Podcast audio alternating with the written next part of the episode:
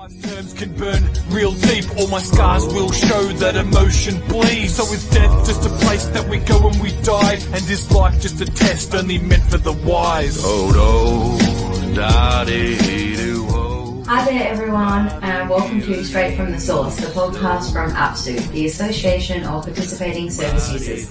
I'm your host, Emma Rafferty. In these podcasts, we're going to hear from people whose lives have been impacted by drugs and alcohol, and from others who work in the field. Thank you so much for joining us. I would like to start by stating that APSU acknowledges the traditional custodians of this land and pays respect to their elders past, present and emerging. Just a quick warning before we get into the episode that this interview contains general emotional content relating to addiction and substance use, which may be distressing for some individuals. If you want to talk to someone about alcohol and other drug issues, in Australia, you can call direct line on 1800 888 236. Alternatively, you can contact Lifeline for crisis support 24-7 on 13 11 14. Today we are speaking to Jenny, who is an APSU Speakers Bureau member and a multi-talented woman who has done various work in the alcohol and other drug space.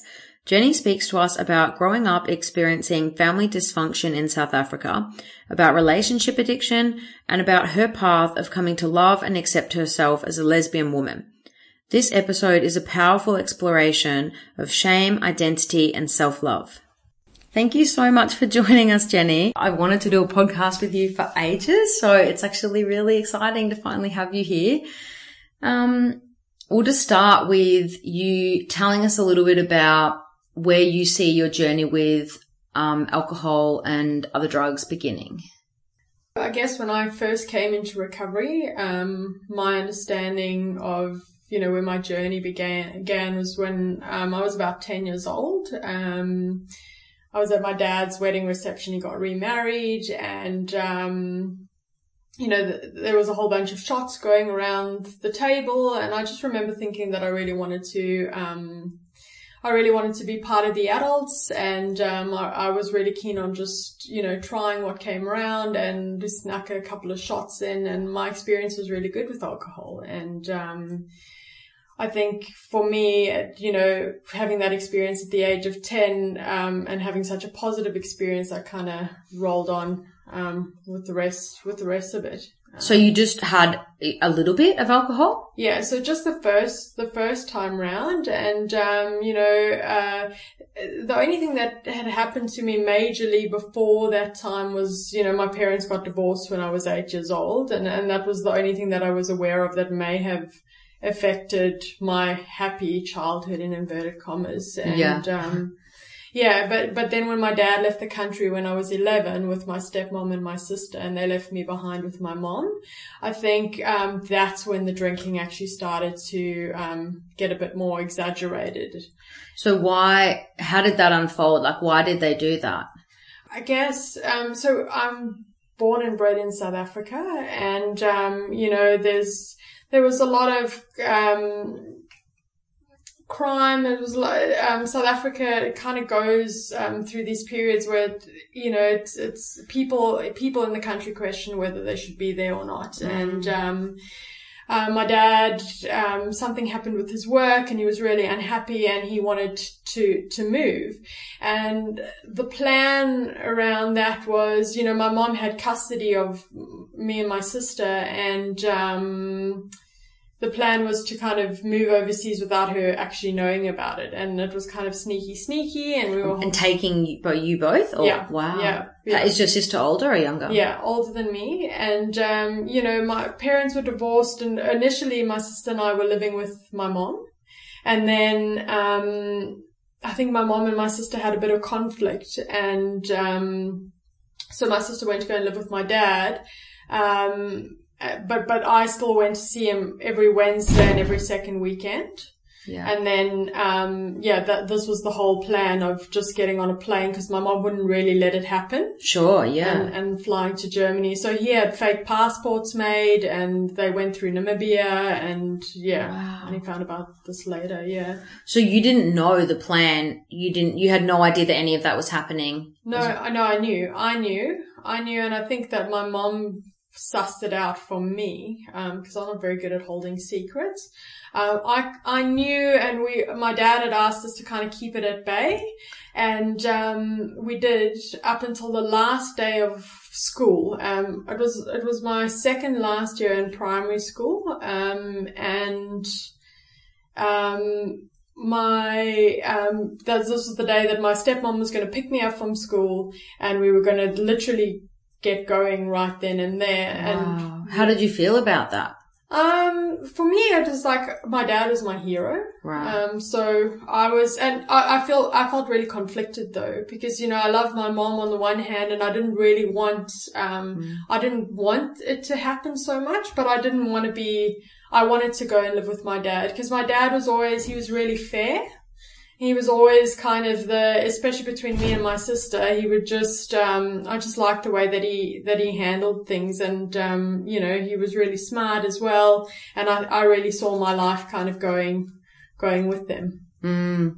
And so you went to school and did they just not pick you up? Like what happened? No, so my mom, I woke up in the morning late and my mom hadn't woken me up to get ready for school. Um, she got an idea. I think she found out from my stepmom's cousin that this was happening.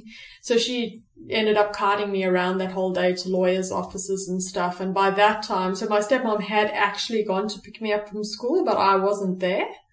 And then they left, they left, um, without me. Wow. Were you just, do you remember like just thinking, oh no, I'm gonna, they're gonna go without me, I'm gonna miss out? Like, Yeah. and were you saying to your mum at that stage, like, please, or was she still not talking to you about it? Like, what was it like? So she, I said to her, like, it's the last day of school, you know, um, I have to go to school. Um, you know, I was trying to give her every reason under the sun, but not, um, that my dad's going overseas, you know, and Yeah. I think she said, that she thought it was happening and I was like, no, don't be silly. We were planning to go to Cape Town on holiday, you know, so I was trying to carry on with the lie. Wow. Yeah. That's massive to have on a little kid's shoulders. And then how, when did you find out that they'd gone without you? Um, so, well, I guess I was hoping the whole time I hoped that they never left, you know, I was hoping that just because I never went, I was hoping that they changed the plan. Yeah. Um, and I just, um, you know, was hoping that they went to Cape Town. But then my dad was out of contact for six months. I never heard from them, you know, and when he did call, I had to, he'd phone and I'd have to phone zero afterwards and put the phone down so that my mom couldn't trace the call because there was an arrest warrant out for him.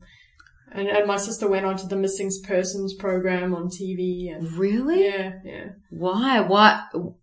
Because of him trying to leave with your sister? Is that? Yeah, yeah. So she, I think, I, I actually don't know. uh, uh, I think it would be, I don't know if she pressed charges for kidnapping or, you know, but she had full custody. So she had rights and he actually didn't have rights to leave the country without, uh, with either one of us, you know. So they're in Germany at this point. Yeah. So no one actually said to you, he's gone, he's in Germany, blah, blah, blah. Um, so you just all of a sudden knew that you couldn't get hold of him. You weren't having visits anymore. You didn't know where your sister was, but you didn't actually know like where they were or when you were going to see them again. Yeah. So when did you first get to speak to them? So six months later, my dad gave me a call and, um, he just said that, yeah, they had actually gone and they were really sorry. he didn't know. I didn't go to school that day and I explained what had happened and yeah. And were you just like really angry? How did you feel about it? Like, how do you remember processing that? Mm, it's a good question. So I dissociate a lot, so I can't really, I probably don't, I was, I just remember, you know, I remember when I was, when they left and I remember that December, because then I had the whole school holidays, you know, that whole Christmas Yeah. period, um, alone and my mom had started, um, she was just starting a company. So she was pretty much not there a lot of the time. And I just remember feeling this, this deep sense of loneliness. And I remember feeling really like so much pain around it. Yeah. And I remember like making the decision then that I'd never want to feel this again. And I said, I don't care if I feel, if I don't feel happiness again, but I don't want to feel this pain again. Yeah. And I said, you know, I'd rather just kind of stay up in my head and intellectualize things than, than drop down into my body. And that was a conscious decision that I made at 11, you know. Mm. Was there anyone there that was kind of saying to you, I know this must be hard, sweetie, like trying to help you through it or? No, no. Um, you know, I think my mom, I mean, my, my mom, she took on a lot, you know, I mean, I think she obviously had her own stuff going on, which, um, you know, maybe, maybe people did try to check in with me, but, um, you know, I think if you shut down, you shut down. And I think I was really shut down and, um, you know, I, I really adopt my mom's coping strategy around life. Like if life gets really tough, you just get busier or, you know, just do stuff. And, you know, I, and I guess if you ask really where my addiction started, I, that, that month and a half holiday, I just really zoned into TV and, you know, Cartoon Network and that was kind of, you know, and, but that, and I did, uh, I didn't sleep at night because I was an insomniac since I was two years old. Really? So yeah, so I would just literally like stay on the couch all day, watch Cartoon Network and then, you know, um, go to sleep at 4 a.m. if I could or fall asleep on the couch. What was the insomnia caused by anything or? Um, yeah, so this I'd only found out afterwards in recovery. Oh, I don't know. I don't exactly know what was the cause, but I, um, when I started to unpack some of the stuff in recovery, a whole bunch of childhood abuse had come up and uh, my dad was my abuser. You know but i didn't know any of this when i was younger and the insomnia from when i was two years old uh, it was the t- kind of type of abuse that he would do and i don't know if that was linked but i really struggled to sleep at night um, and i would often like my whole childhood up until i was about 18 I, I would fall asleep on the couch. You know my mom would have to ask me to go to to bed because I needed that background noise. So do you mean physical, emotional or sexual abuse or? So it was, yeah, it was physical. I think it was physical and emotional. Um, there was definitely, we got punished quite harshly physically and, um, oh, I don't know if it's right to kind of talk about it here, but he used to lock me in the cupboard until I stopped crying. And that was, and that happened for a number of years, you know, but I, you didn't remember that? no. Wow. That came to me in a dream after doing some quite intensive thought, trauma therapy, you know, and um, it actually came to me in a dream. I dreamt about my partner locking me in our apartment and I, I fell asleep for about 10 minutes. And when I got up and I kind of walked to the room, it just, yeah, it just dawned on me and I realized I had to still phone my mom and ask her about it. You know, like, did this happen when I was growing up? Um, because I could only really remember it in a third person. And, um, she confirmed everything that I said and, you know, obviously felt really bad about it. So when that came back, did a whole heap of, because you said that you associated your dad with kind of being like the, the fairer one. So you just like any of the dark side or any of his behavior, you just kind of push that out. Absolutely. Yeah, absolutely. Like I pedestalized my father and I absolutely loved him. Like he could do no wrong in my eyes. And, um, you know, the, my dream was always to kind of move to Germany, um, when I finished school and go and live with him because yeah, and the abuse just wasn't, you know, I always knew that he'd get angry, but I would kind of, I would always feel that it was my fault, you know? Yeah. So were you and your sister close before she went overseas? No, no. We were never really that close. Um, we always used to argue about pretty much everything, yeah. So what kind of happened from there? Like you left in South Africa and you're 11 and you've got all this pain. Um, and you like, you know, that's some pretty hectic numbing behaviors, like all the TV and everything, just, you know, like avoiding, avoiding. But where did that kind of go? Like where was the next turning point, do you think? So the situation changed in South Africa when when they left. I changed schools.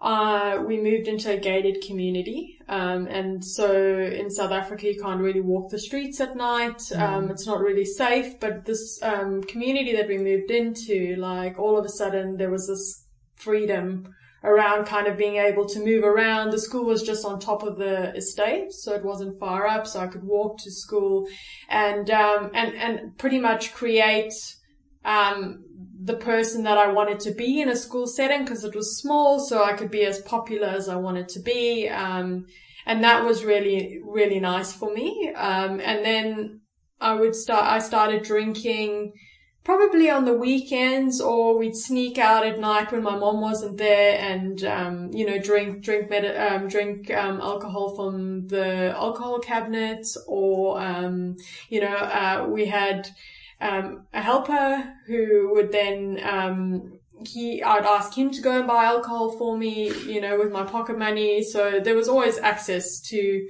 to alcohol. And I thought for me, this was just a whole bunch of fun. And I think I got known as that kind of girl in school, you know, the, Rebel. yeah, yeah.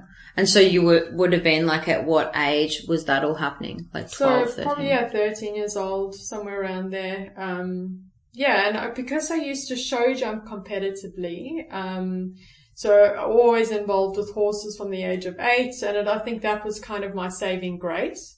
Um, growing up, I think that's why I'm still standing here today. Um, and I just threw, I guess I just threw all my energy and my, um, kind of my heart into the horses and stuff because, you know, it was kind of the only reprieve amongst what was really going on. So, and the show jumping, I think it made my mom really happy and it also like on paper it looked really good. Um, so I was always honest with my mom about how much I drank, or not how much I drank, but rather honest with her about the fact that I was drinking, but never really told her how much. And she was always okay with me drinking as long as I was honest. Was but- she a drinker as well? No, she doesn't drink as much, but in my family, it's like, yeah, it, it's, or, or it's almost like the social norm to be drinking quite a lot. My granddad drank quite a lot. Um, all of my uncles drink a lot of alcohol and, um, yeah, so she was fine. So long as I didn't get drunk before the night of a show, um, or a horse competition, then it was okay. Like, so she wouldn't be thinking, oh, my 12 year old's out drinking all the time with her friends. Well, Uh, no, I don't know. Like, it would be not so much like we would go out to clubs and stuff. I only started going out to clubs when I was about 16, but it was like family get togethers. right. So we'd all get together and we'd be waitresses at these things, you know, and, um, we'd serve uh, Dom Pedro's, that's the one. So we would serve everybody Dom Pedro's and then we would sneak the Dom Pedro's, you know, because they had older sisters and an Yeah. older brother. So Yeah. it was a mix of age group and it's, it's okay for some and then you want to get on board with it. Yeah, so it's not like every night you're kind of, you know, drinking at home or it looked like you were drinking when other people were drinking at celebrations and social things. But were you drinking a lot more than that really? Or did she kind of know most of the time that you were drinking? Yeah, so most of the time she knew at the beginning, but then it was like if my mom went away, I'd have friends over and we'd drink more or, you know, if my mom was out for the night. And so there was a lot happening. I don't think much was happening during the week unless it was school holidays. Um, but most of it was weekends and it was pretty much every opportunity we got, you know. Yeah. What did you get from drinking and were you struggling to stop? Like, was it just going into the next day and were you just drinking way more than anyone else or were you able to keep it in control? No, so for me, it was always a control thing. And I think like, um, I loved, so when I did start clubbing, I don't know, I was probably about 16 or 15, somewhere around there where we jimmied our IDs and we'd get into clubs and stuff. And I think the thing for me was always to be the provider of alcohol. So I would save up all my pocket money and then I would like, I would drink Stroh rum 80 percent alcohol, you know, and I'd have three shots over the night. So this was always my plan with one like Smirnoff ice or something, you know. So I'd have the one shot and then the chaser and then I, later on I'd have the other and the other. And that would only cost me like $6 at the time, you know. So that was great. And then I could spend the rest of my money on my friends. So they would have the most amazing time. And then I would do things, you know, to interact with the DJ and I'd win a champagne or, you know, but it was always more so about the friends and the party. And I would just try to control my drinking to be just drunk enough, but not too drunk where I lost control. Cause the amount of shame that I felt if I, you know, went overboard was just, it was too overwhelming. Really? Yeah. What? So there was a couple of times when you drank too much and then you just felt awful afterwards. Yeah, so I used to beat myself up quite a lot in my head, um, you know, about pretty much everything, regardless of whether I was drinking or not, you know, about any, any way that I interacted with, um, you know, if I had an interaction with somebody and I didn't enjoy the way or I would just pick it apart and overanalyze it and then, and then beat myself up about the way that I, that I behaved, you know. I think I still do that. um, okay. So when did it start escalating then? It was from the age of 13 to 16 this was going on. And then when my dad passed away when I was 16 years old, so he had leukemia. It was really quick. I think it was an eight month period. Was he still overseas? yeah, he was overseas. And uh, by this time, it's a bit all over the place, the story, but my sister had come back. She, she'd managed to last about two years in Germany before the relationship between my dad and her exploded. She came back and upon her coming back, I was allowed to then go and see my dad. So long as my sister went with me, you know, so my sister, because my mom knew I wanted to, I wanted to live there. So she'd have to come with me to kind of bring me back, um, to South Africa because I think she, she had a big fear that I was going to stay. Was your sister kind of against your dad at that stage? Yeah. Yeah. Okay. Yeah. Yeah.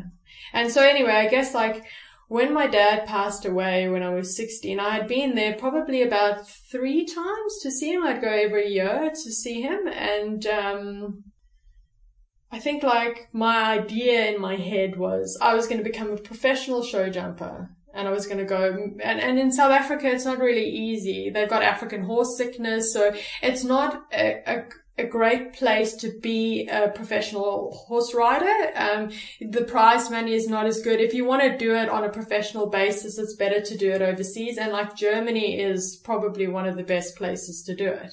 So in my head, it was just move overseas, go and live with my dad, you know, at the, while I was still 18 and become a professional show jumper in, in Germany. And when he died when I was 16 years old, like, I mean, I felt the loss of my hero Yeah. and my hopes and dreams got shattered. And, and then there was that kind of that feeling of hopelessness. Also, um, I blame my mom and I blame my sister because my mom kept me back when I was 11. Yeah. And then it was also like my sister went and I was so angry with her that she went and she came back. So she gave away the opportunity. Yeah. And like my mom's got this idea of cancer being a buildup of emotion, you know, so that, and it manifests in your body. She would say that to me. And I always felt that if I had gone over to Germany, that maybe he wouldn't have been so lonely when he passed away and maybe he would have been able to fight it. So I kind of took on a lot of that. I put it onto my family and I also took on responsibility for that as well. So did you maintain a really good relationship with your dad that whole time that he was overseas? Yeah. And when you went over there to see him, was his kind of behavior, was there no, um, like awareness still at that age that you were kind of going, he's so angry or, you know, he's, So when I was when I was ten, um, I had this massive blowout with my dad, and um, it was you know I never threatened to go and live with my mom. That was really my sister's game, you know. And one day, um, you know, because he used to he used to be quite abusive, and and the one day we had a bit of an argument, and I lost my temper and I said, I'm going to go and live with mommy. You know, that was my plan. And he, I think he was so taken aback that it came out of my mouth that he said, fine. And he threw all of my stuff into garbage bags, you know, and he called my mom to come and pick me up and, you know, kind of put me in the car and then didn't talk to me again. And, um, I didn't speak to him for three months. And, you know, I think in that period of time, I learned how to control my temper. And I went back into, I phoned him from my grand's house the one day. I remember it really vividly. And I said to him, look, I'm really sorry. And I think all that I learned to do in that time was conform or, you know, repress any kind of emotion. And I learned to get such a good control over it that when I went back, we never had another fight again, mm. you know, and, but I think I was always very much walking on eggshells mm. around him, you know, yeah. in terms of I would never put a foot wrong and that way he wouldn't get angry. But you didn't feel like that at the time. You didn't kind of come back and go, oh, I can relax here. Like it's tiring being over there. Not at all. Mm. Yeah, not at all. Because, you know, as many bad things as there were, well, when I fit into that mold, there was no bad experiences. Mm. There was no bad experiences. And there was actually quite a lot of fun because mm. he was really smart. He, he loved having fun, you know, like he enjoyed go-karting and going to theme parks and like, you know, it was, it was kind of this world of difference from my mom who was way yeah. more serious and responsible and, you know, I just had, yeah, I, I always enjoyed the experiences. And so when he passed away, um, and you said that you kind of blamed your mum and your sister. How did you react? Like, did you start drinking and um, dabbling in other things, or how did it kind of affect you? So I guess this was when I was 16. So it was kind of midway through my, um, midway through my second last year in school. And then in the last year of school, I guess I just started to pick and choose what subjects I wanted to do, or I didn't really, I think I started to act out without actually realizing it, you know, so I started, I felt quite sad about it. When I went to school the next year, my sister had done so well in school the year before. And, um, you know, when we went to go and see my dad, the last time we saw him, we knew he was really unwell. We knew he had to go in for a transplant. And my sister, um, we could only go for a week because my sister was writing her final exams. So um, we had to cut it short, and I think I was really angry with her for yeah. that because, and her excuse was the exams, you know. And then the next year, every single time a teacher would come up to me and have a conversation about how well my sister did, I felt really resentful about that. So I started to avoid school um, and, you know, just try to just go horse riding the whole time and stuff. And I guess my drinking was probably still on par. It was probably just a slow progression with my drinking. And, um, you know, all the way through until I, um, until right at the end of my final year of school. And, um, they didn't want to let me write the exams because I had missed so much school. And, um, I guess my first thing was I tried to commit suicide. Um, I overdosed on medica- medication from the medicine cabinet, and um, and then I went to see a psychologist. That's when my mom got me in to see a psychologist, who then wrote a letter to the school to allow me to write the exams. So, what triggered that suicide attempt? I think it was just being accountable. I think for for so long I had kind of gotten away with murder. You know, I'd, I'd not I had not really been called since the age of 11 all the way through until, um, you know, until now I was, you know, just about to turn 17 or sorry, just about to turn 18. I was 17 years old and I hadn't really been held accountable for anything, you know, sneaking out or anything. I could have, mm. I was pretty much just doing whatever I wanted to. And when I was called on that and also the fear of not being allowed to write the exams, um, I just got scared. Mm. And, and, um, you know, I overdosed and it was, um, I don't think I was really serious about it. I mean, it was very obvious that I, I'd taken pills and my mom then kind of carted me off to hospital and they just did charcoal. I didn't even have to get my stomach pumped because it hadn't been in my system for that long. Um, yeah, but, and for me, it my only understanding of that was I just felt guilt around my, my behavior and that I'd been caught out for it. Mm. And then it, so it worked. They let you sit the exams, like your Yeah. mum's letter. Yeah. Yeah, they let me sit the exams. Um, I didn't do badly. Um, and then what happened as a result of, like, I had started smoking quite heavily, cigarettes. Um, and I guess in my last year of school, there was only one or two times that pot came into it. So there, um, I think, and it, we didn't even smoke it. It was edible, you know, and it was with like my stepsister because my mom was now remarried. So it was, she's much older than me. And I kind of had that experience with it. But because weed comes up in your system and it stays in your system for so long, and because I was I was riding, I was show jumping at a really high level that anytime I would compete and win, I would get tested. So I couldn't actually afford to do anything else other Yeah. than, than drink alcohol, you Yeah. know? Um, but then when, when I finished school, um, and I, I moved out on my own, that's, that's when it all started to kind of kick off. Um, because I, w- I was out of my mom's house. I was free to do whatever I wanted to do. Um, and I was happy to be away from her and, and, and that's kind of, yeah, where it all really started. So what did that look like? Like what, when you say it all started, what started? So I got a job straight away. I asked them at the Pilates studio that I was a client at if I could be a receptionist. Um, and they gave me a job as an instructor and offered to train me. So I earned quite a bit of money then. And, um, I had a uni fund that I wasn't going to use because I wanted to do my gap year. So in that period of time of living on my own or living with a housemate, but outside of my mom's house, we started drinking started drinking. I mean, drinking is such a big culture in South Africa, like it is in Australia. So everybody, everybody that knew me knew that I drank and that wasn't an issue amongst all of my good friends throughout school and even with, at the Pilates studio, you know, everybody knew that I was a drinker.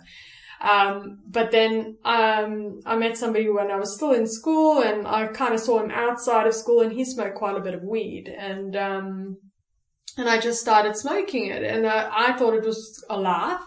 It was so much fun, you know, and it was just, um, we used to game, you know, we used to have a PlayStation 2 and we used to just smoke a whole bunch of weed and game. And it wouldn't actually affect my work because it didn't matter if I gamed all the way through until 5 a.m., you know, that I would, you know, get up, go to work, work, be, you know, spunky and an 18 year old that's got all the energy in the world and then come back and smoke some pot, you know. I would never smoke pot before I taught Pilates though, because I would become too paranoid. So I always would do it afterwards and I thought that that would be okay, you know. Yeah.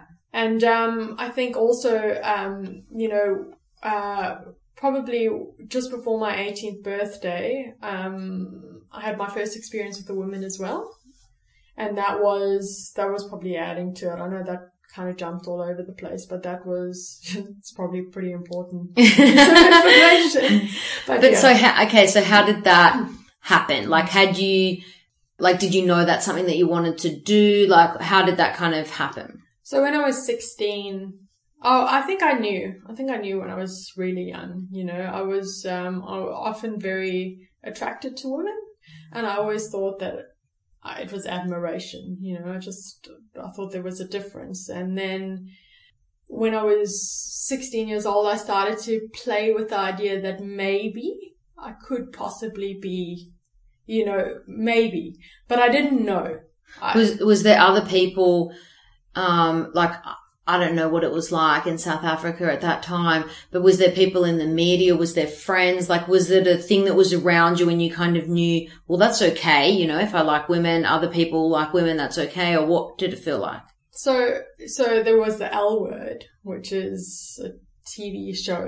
It's for like the original lesbian TV show and stuff. And I used to have to watch it and make sure that none of the family was around, you know, so that I could watch it late at night or whatever. I'd have to record it or, you know, cause it was in my family, it was taboo.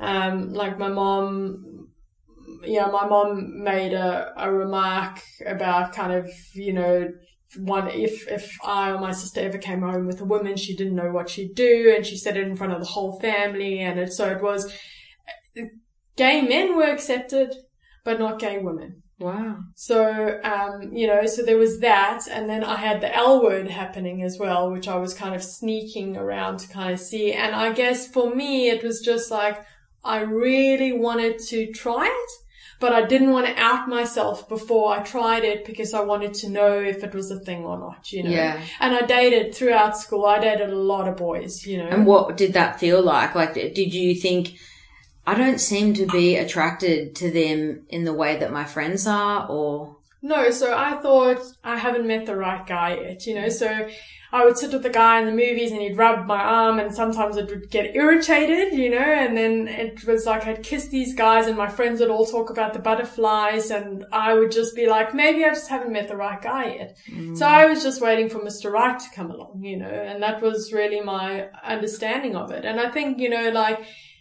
I was attracted to one or two of my friends, but I was never going to act on it. Or maybe, you know, on a drunken night we'd hook up or, you know, but it was never really spoken about afterwards. And, um, and then when I was 18 years old or just before my 18th birthday and I met somebody who I'd been talking to for ages, we had kind of become friends before.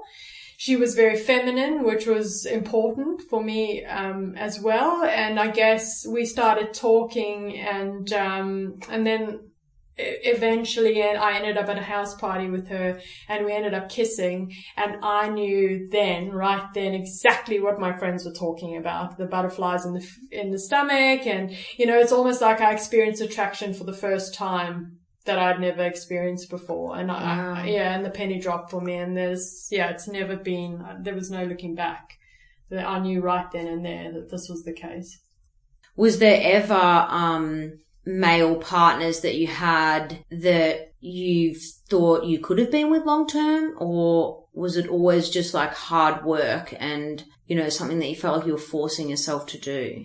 Yeah, so my last, well, my last partner who was, I was with him when I was 18. Um, I never lasted in male relationships for very long. But I think like, I think part of me so much wanted Yeah. it to be Yeah. because I knew my family would accept me then, you know. So I was kind of hoping and praying, and I thought if anybody can do it, it's this guy. And we tried to, you know, we tried to have sex together, and it was just, it was like, it was, like, it wasn't a bad experience, but it, I mean, it stopped pretty quickly because it was just not, you know, I had to get really drunk to do it. I had to get really, really drunk mm. to do it because it was just not comfortable for me. But then also to be with women, I had to be, I had to get really drunk to do it as well. Yeah. Because it was so conflicting as to what I'd been brought up with, you know. And so you, you didn't know that though until you'd first been with a woman and you were 18 at that stage? Yeah, so just, just before, but yeah, like only a few days before my 18th birthday. And had you told anyone up to that point? No. So just totally within your, it was a, just a secret that you had to hold. yeah. Yeah, that feels like it would be really heavy. And then after you were with her, were you excited to tell other people or what was it like? No, I was actually, she was pretty full on. Like, she's a beautiful girl and, um, but she wanted a relationship and I did not know what I wanted, you know. She wanted to be with me and then she was with me in public and that was just too much and it was too overwhelming. So I was, I just went into shame around it. And, um, you know, the relationship lasted, I think a month or, uh, you know, month, between a month or three months. And, and I guess like, yeah, I just didn't know what to, I didn't know what to do with it. It ended up, yeah, the relationship ended up breaking up because I couldn't actually handle the feelings that came up with it. And I couldn't be drunk the whole time, you know, because I had to like drink or I had to self-medicate, you know, the day after to start to feel okay about what had happened the night before. And nobody in, in my friendship circles and stuff was gay. Mm. And because lesbian women, you know, because I don't know, because I guess, and maybe that was my mom's stereotype, but because there was, you know, so much, there was such a negative view on lesbian women, it was like, even if I knew a lesbian woman, I- I would steer clear of them, you know, because I had this internalized homophobia. Why do you think there was such negativity, particularly towards lesbian women? because I judged them. I judged them and I was like, oh, you know, if you're gonna, you know, you dress like a man or you, you know, I had this kind of, I think an adopted kind of belief system and it was just, um, and I think for me it was, they represented so much of, you know, kind of what I wanted to be like, but I, I was but so much so that I, if I steered clear from the stereotypical lesbian, that people wouldn't believe that I was lesbian, you know, so then it would be okay. Yeah. If I just didn't fit into that stereotype, then maybe I would be accepted as well, you know, yeah. even though I wasn't really out yet. But know? why do you think everyone else, like, it, that you say that your mom and your family they seemed okay with gay men, but lesbian women in particular they were really negative. Like, why do you think that was? It's a good question. It's a good question, and so like even today, like it's taken me since then, since 18, all the way up. I think I started to gain acceptance around my sexuality when I was 30, 31. And only now around my, um, gender identity, you know, or it's not even gender identity, but my gender expression rather. So yeah, so my gender expression is more masculine and I like to dress more masculine sometimes and I love to wear a suit. I love wearing a suit and, you know, even now at I'm 32 years old now to have the conversation with my mom, you know, who who I could clearly tell that she had withdrawn by seeing a photo of me on Facebook in a suit, you know? It's still a thing. Mm. And she acknowledges mm. the fact that she's got stuff around it, you know, and we, we've spoken about it and, you know, I've asked her to please kind of meet me there and I'm very lucky that through this journey, I've managed to be able to learn how to communicate with my mom properly. Mm. And so she, she can move into acceptance just a little bit easier, whereas before that would have caused me to run for mm. the the heels, mm. you know? Mm. So where was the kind of next turning points from you at that stage? Like what were the big turning points, um, you know, kind of the lowest point of you abusing substances and when you started to turn things around? So, so from the age of 18 all the way through until 28, that was my using career. And, um, you know, it's, um, just before my 90th birthday, I got into amphetamines, um, you know, and, um, and then it was really like, I think my drug use was really dependent on the relationship that I was in. Mm. So I had an experience in, um, the, my next experience with using amphetamines, um, on a regular basis with a woman and, and then kind of all of the savings that I had saved up for uni and stuff, all of that kind of being gone. Um, and then the women and the friendship group that was associated with that then left. And, and then, you know, with my tail between my legs approaching my mom and saying that I can start my life over again, I got involved with a woman who was anti-drugs. So then I was just drinking and I drank for two years and the relationship, all my relationships are really volatile. And, um, you know, after that relationship, I then ended up, um, in ICU for a week because I tried to overdose again. And, and then that ended me up in treatment. And that was kind of my first experience with treatment. And, um, you know, I had this really negative attitude towards treatment, um, because they put me in a dual diagnostic unit. It was, I was in there specifically for, they diagnosed me with borderline and depression and, um, and then they were medicating me. But at the same time, we were in a group and after the group, I don't know if it was 12 step based, but you know, people started holding hands and saying the Lord's Prayer. And I was like, yeah, I'm like, this is crazy. It's a cult. I'm out of here. I can't actually do this. And, you know, managed to persuade my mom that they were throwing drugs over the fence and that it was safer for me to be out of there than it was to be in. And, you know, so there, so that was kind of leaving that, being on antidepressants, and then I got on a plane and tried to immigrate. But yeah, I tried to move to Perth, try to live with my aunts and like my negative attitude just followed me, you mm. know, managed to last a couple of months in Perth and, um, you know, alcohol was too expensive in Australia. The trains didn't run till late enough. I couldn't afford a taxi. You know, I wasn't prepared to work. I was just wanting to live free and bum and, um, ended up back in South Africa with my original partner.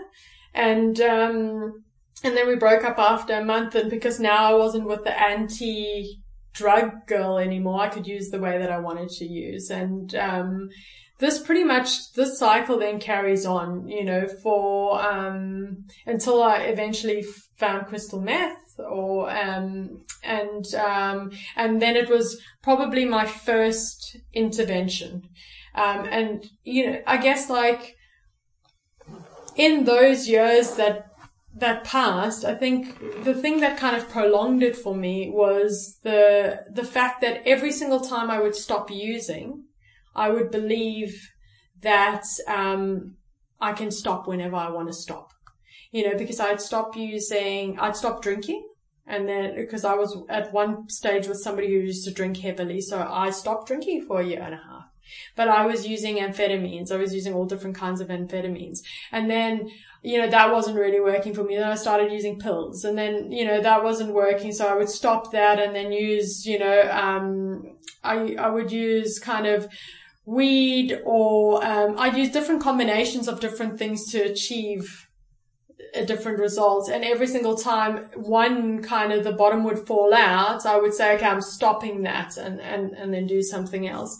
And this kind of gave me that false confidence that I had it under control, you know? Yeah. Um, and then, yeah, it was basically the whole time I was a workaholic as well. I was working two jobs, um, to support it and just had nothing to show for it and and then um, you know I ended up moving state as well. And uh, best friend did an intervention on me when I had Is this when you're in Australia? no. No, still, yeah, still in South, South- yeah, yeah. still in South Africa. And once I had moved state again, I thought then crystal meth was the issue. And I stopped using, but I was still drinking red wine. I was smoking pot and, you know, then it just carried on. And I guess like my last, the last moment or my last kind of stint with using was a year before I stopped. So a year before I turned, a year before I was 28, so 27 years old. And I met my partner who's an Australian and, um, she, I was her dealer. I was her best friend for three years before, you know, I would deal her cocaine and, um, you know, my life was really now kind of, I was back living with my mom again, you know, every, everything had kind of unraveled and, um, she had a lot of money and I was like, wonderful, this is great. So I went to go and kind of, mm, you know, deal for her. We ended up getting together and eventually the cocaine, because, you know, it starts to eat through your expenses pretty quick or through your money pretty quickly. Um, it ended up in crystal meth again and then the wheels really came off. And, and this was probably the time where I'd lost every job. I had absolutely nothing to my name. I had so much money that I could use as much as I wanted to, which was really starting to kind of freak me out. I got, you know, it's, it's what everybody kind of talks about with the paranoia and all of that stuff that happens as well. Um, I'd sold my car. Um, we eventually, um, you know, eventually kind of run so low on money that we just started selling everything. And, and our plan was then to jump on a plane and, and move to Melbourne and, you know, just try it, try it out here. But we didn't actually have a cent to do that. And every single thing that we sold, the money would then go back into, mm. to drugs. And I guess like, the moment for me was like, I think one of my friends started stealing from me, which was not something that I experienced before. Like, I never experienced homelessness or anything, but we were in a place and things were going really weird and crazy. And it was just, um, you know, it was just really out of whack. And I started to acknowledge the fact that, you know, I needed to stop using meth again. And, um, you know, I kind of motioned this to her to say like, I think we need to stop. And, um, you know, I went to sleep for three days and while I was sleeping, all of this weird stuff went on behind the scenes. And anyway, we managed to get to this organic farm in, in a, a town called Nelspruit and, and try to self rehabilitate because I was still convinced I could do it on my own, you know, and with this, we were in a really volatile relationship, you know. Um, I wasn't using amphetamines anymore, but I was still drinking and I was still using pot and I started to see a transpersonal psychologist. And this for me was, this was the biggest turning point now because it's after all of these years and everything that happened, um, I started to see this woman and she said to me like, you know, while we're doing the work, no more than four units of alcohol a day and no smoking weed. And I said, yeah, it's no problem, but I couldn't do it. And I didn't, didn't realize that, you know, um, I, I would drink and I would keep drinking and then I would try stop it at four, but I couldn't, you know, and I'd blame maybe an argument that we were having Mm. or my partner at the time would come home with weed and she'd smoke it and I'd get angry with her because I'd end up smoking with her. So, and, then I blame her for that as well. And, um, you know, um, we, I went in one day, um, and kind of tried to, um, go in for a couples counseling session with her.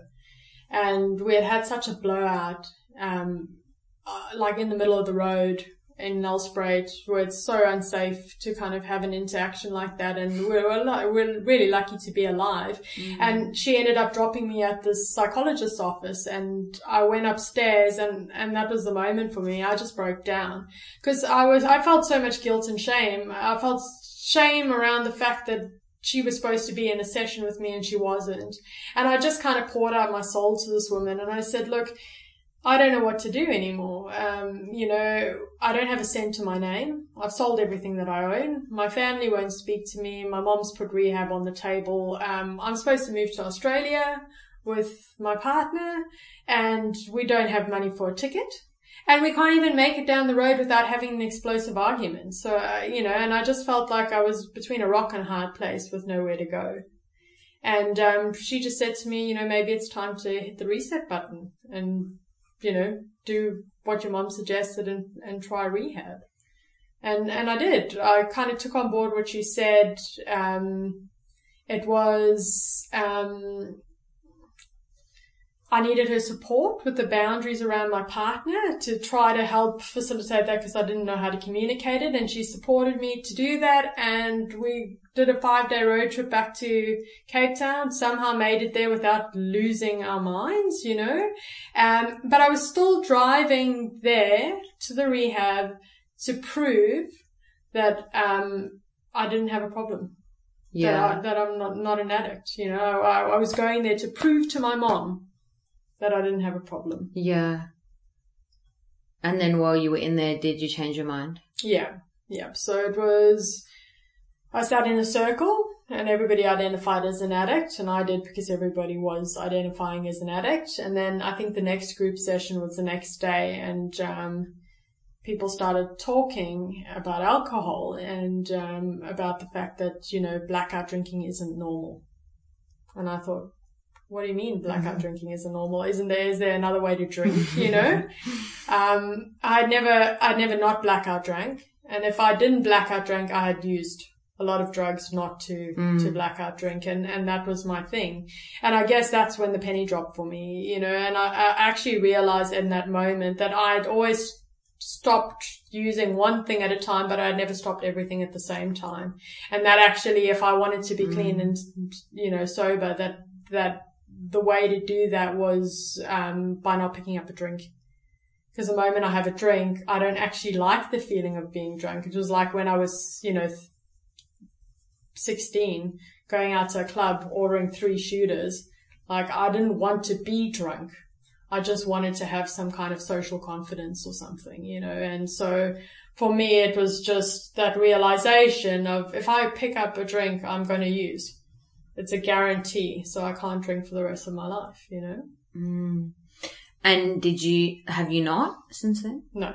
So it's now, oh, it's over four and a half years. Um, yeah, and I've no intention to. There's been a couple of times where it's, you know, I've been a bit uh, triggered, like a horse. When I came to Australia, I started working with horses again, and a horse, you know, we had to leave a really sick horse that we couldn't rescue, and my boss kind of thrusted a beer in my face, and he didn't know that I was an alcoholic, and um, I just, I, I said no, but that was tempting, you know, and, and there was another time it was a hot day and that was just a trigger and I walked past the brewery and I thought, oh, a beer would be a nice thing, but it's a fleeting thought, you know, and it's, um, and it's, uh, yeah, but that's been a lot of work, I think, to get me to that, to that point, you know. So you did end up moving to Australia with that partner? Yeah. So when the the rehab that I did was only a 21 day program because that's all the medical aid would really cover, and um, somehow, some way, I managed to persuade my mom to lend me the money. I drew up a budget for her and I said to her, look, a month's worth of expenses. And she said, I don't care if you've got to go there and get this girl out of your system to come back, but I only had a month's worth of expenses and I had a month to try to make it work, you know. And I moved to, I moved to Australia. Um, we lived together for the first month. Was she sober too? She got sober, or apparently she got sober. I think she, I think she did. I don't know how much of it is actually true, but she she said she did, and she started to attend twelve step meetings as well. Um, and in the first month, you know, I did I did loads of twelve step meetings, um, some with her as well.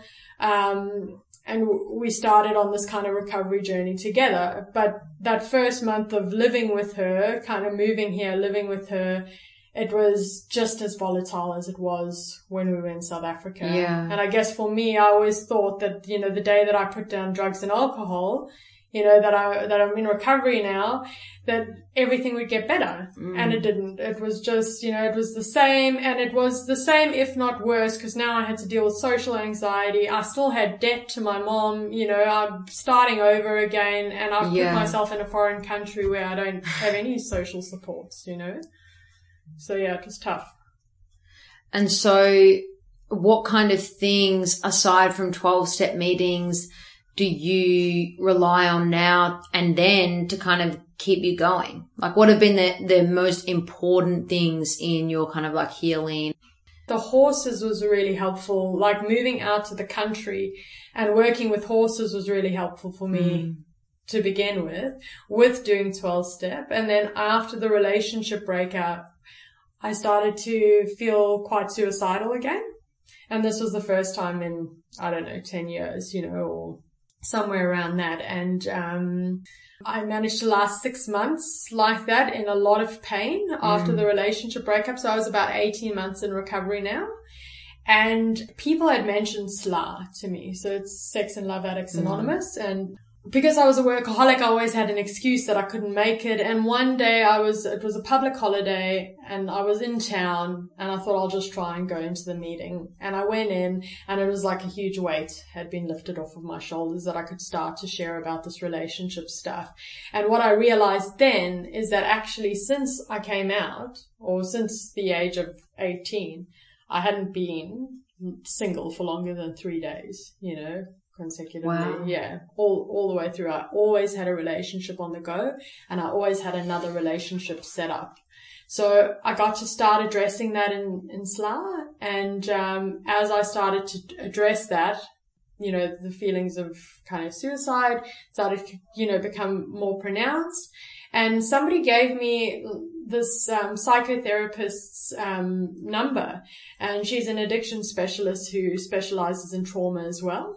I didn't believe that I needed any, I didn't need psychology, you know, I, th- I thought I'd been to so many psychologists throughout my life, but I was just that desperate one day that I gave her a call. And um, I started to work with her, and she does this technique called brain spotting.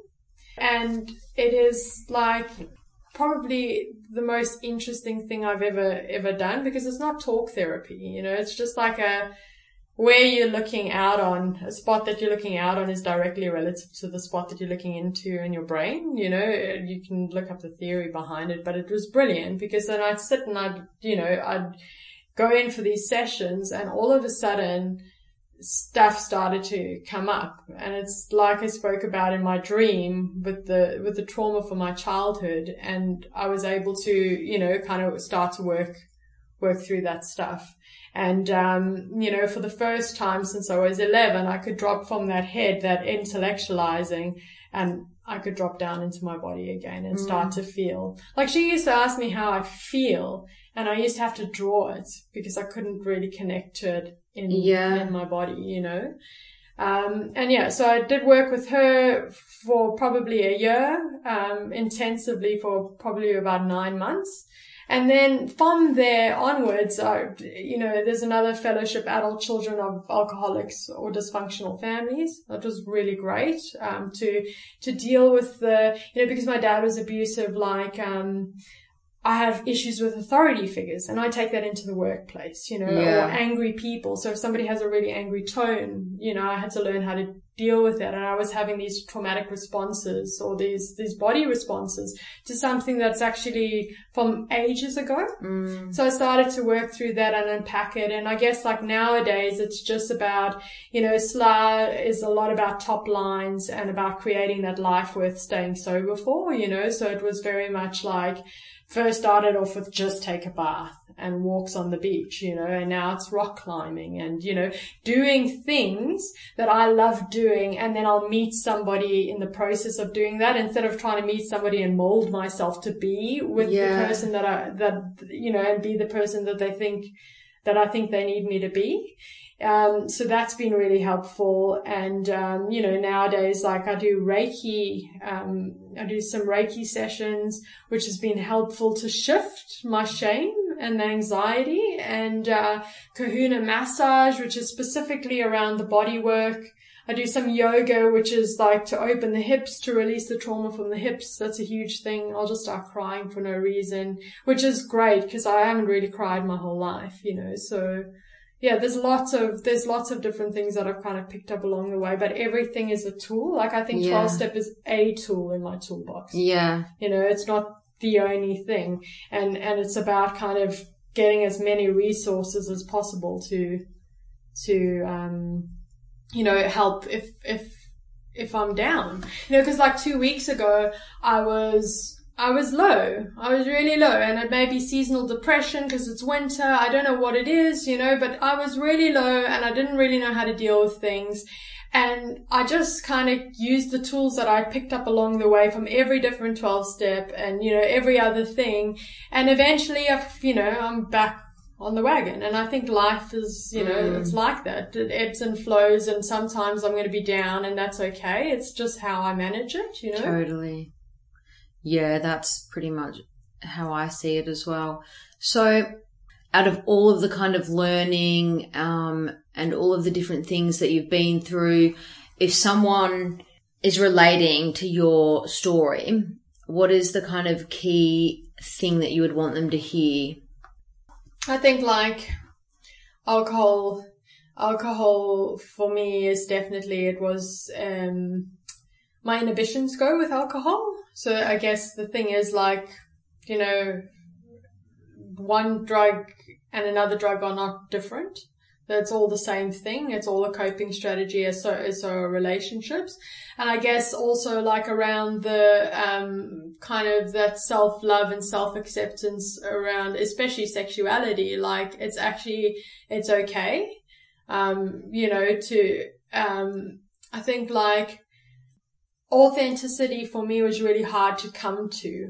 Um, and I was always worried, I think from the abandonment that happened in my childhood, I was always worried that I was going to lose all my friends being who I wanted to be. But it's actually the best gift because being who I am takes very little effort.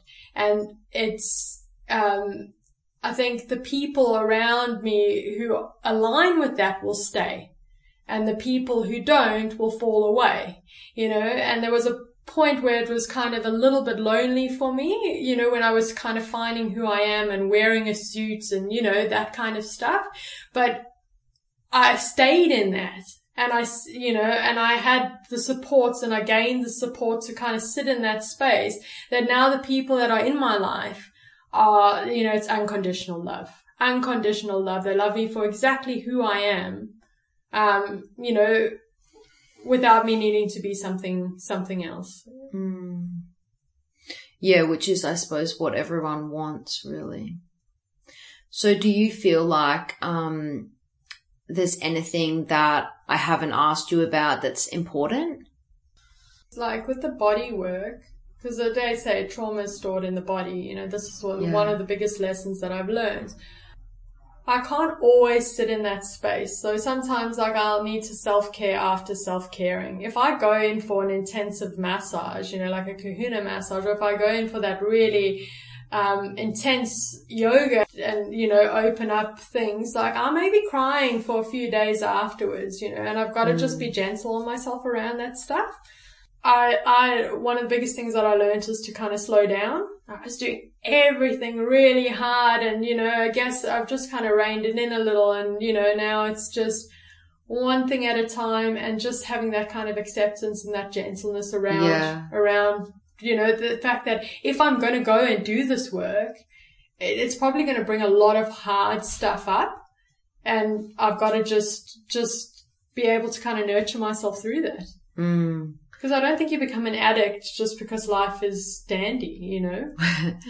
And it's good that you kind of, um, you know, talked about the fact that you still have ups and downs and periods where you struggle and because it's not something for a lot of people that just goes away.